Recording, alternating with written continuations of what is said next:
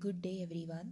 I am Kanaka Desai, roll number AU190025, and I shall be speaking about the themes of love and lust occurring in the novel A River Sutra by Gita Mehta. A River Sutra is a novel that seeks to explore the fragile longings of the human heart and the sacred power of the river. The novel consists of various stories which are seen through the narrator's eyes. The narrator comes to live in an rest house on the banks of the river Narmada as its manager, with the hope that he will be able to live his past life behind him and when he tells this to his friend Tariq Mia, Tariq Mia states that the idea is wrong indeed because too many lives seem to converge on the banks of the river Narmada.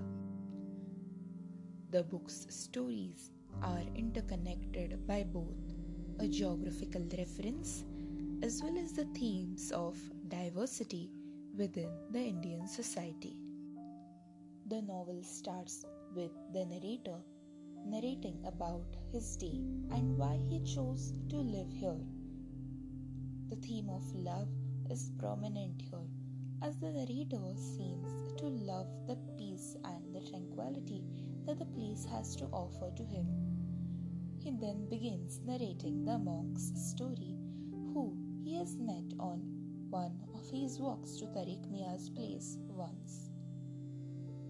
In the monk's story, we are told about how the monk loves only one thing, which he doesn't really touch upon while he's narrating his story to the narrator.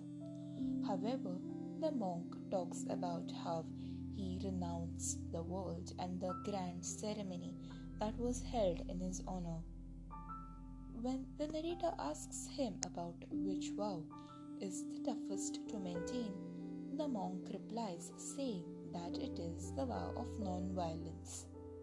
The theme of love, that is, love for all living creatures, least he harm any of them, is something that is very much evident in the monk's story.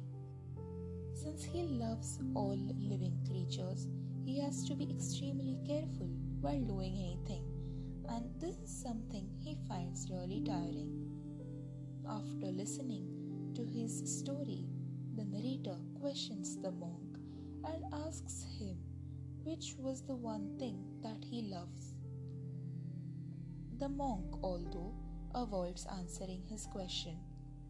When the narrator then shares the story with Tariq Mia, Tariq states that it is the human heart and the secrets that the human heart holds is what the monk loves. The next story that we hear is that of a music teacher who brings home with him a Muslim boy. The child has a beautiful voice, and Master Mohan, the music teacher, is mesmerized by it. He keeps the child at his house in spite of his wife's constant nagging and complaining. And when he grows tired of these complaints, Master Mohan takes the blind Imrat to practice outside the great park, which is located at the center of Calcutta. Imrat's voice finds the fame which it deserves, and he gets a record in his name.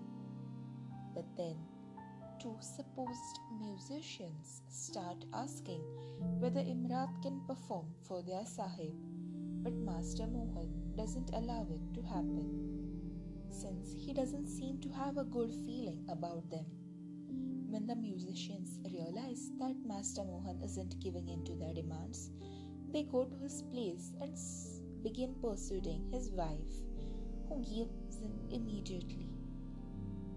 When all of them go to the musician's Sahib's house, the Sahib kills Imrat ultimately we realize it is Mohan's love for music and his love for the blind Imrat that leads Imrat to his death. Also leads Master Mohan to his own death as he throws himself under the train since he could not exist without loving someone as he had once loved the blind child. The next story that we hear is the one of the executive who went to live on the tea estate where he finds solace in the calm environment. But then, one day, when his friend comes to visit him, his friend remarks how he has not turned into a drunkard nor has had any woman, and his friend finds it suspicious. This remark leaves a mark on the executive and he turns irate. While driving away his workers, he also starts drinking. On one such a night, when he is drunk, a woman enters his room and they make love. Thus, this occurs every night. His mood also improves significantly after this, thus earning back the respect of his workers. In this story, the love that we see is that of an all consuming one, the kind that is created by Kama, the god of love, who shoots honeyed arrows at his victims. The executive, that is Nitin Bose, is shown to be smitten with her, thus leaving us wondering whether it's his lust for her or his love. Since although it's been portrayed about how he has been sexually obsessed with her, we still aren't aware whether he actually loved her. The narrator comes to know of the executive's story after he reads his diary, the one in which the executive, that is Nitin Bose, has kept record of it all. The courtesan's story is the next one that we hear. Here we see the mother's love for her daughter, as the courtesan has been in search for her daughter who had been kidnapped by Rahul Singh, who also happened to be a criminal. When the daughter is found, we learn that she eventually fell in love with a captor as he stated that they had been married for a very long time. We also learn that later Rahul Singh tried to give up his illicit activities due to his love for his wife, the courtesan's daughter. She also tells the narrator how Rahul Singh was then killed in some village. We later understand that the courtesan's daughter has also ended her life. Thus, we are shown how love can also bring about a positive change in someone. The story of the courtesan is followed by the story of a musician. This musician is a famous raga player here we are told about the various ragas and the raginis, that is, their wives, and their love which leads to the creation of beautiful music. The musician has a daughter who the society terms to be unattractive, and hence he teaches her all that he knows about music.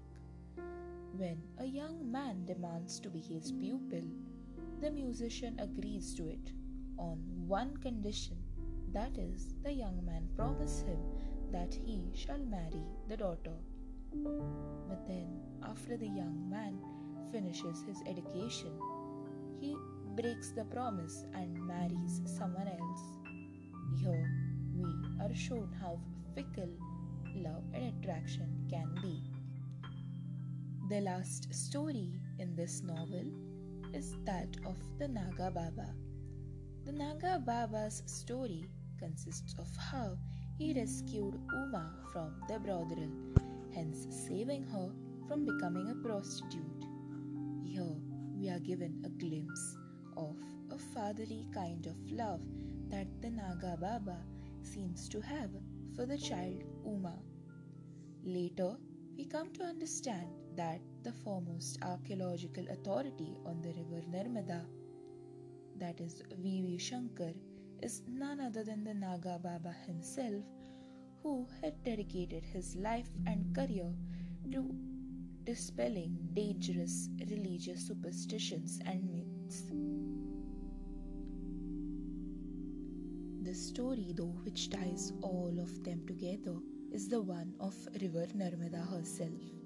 It is said that when Shiva was meditating, his intense meditation caused beads of perspiration to flow down his body, which ultimately took the form of a beautiful woman. Her beauty seemed to be tempting even the ascetics to woo after her. And amused by her antics, Shiva named her Narmada and gave her to the Lord of the rivers, the ocean, the most lustrous among all her suitors. It is indeed interesting to note that the name Narmada means war in Sanskrit. Thus, this is how Gita Mehta portrays the themes of love and lust in all its various forms in her novel A River Sutra. Thank you.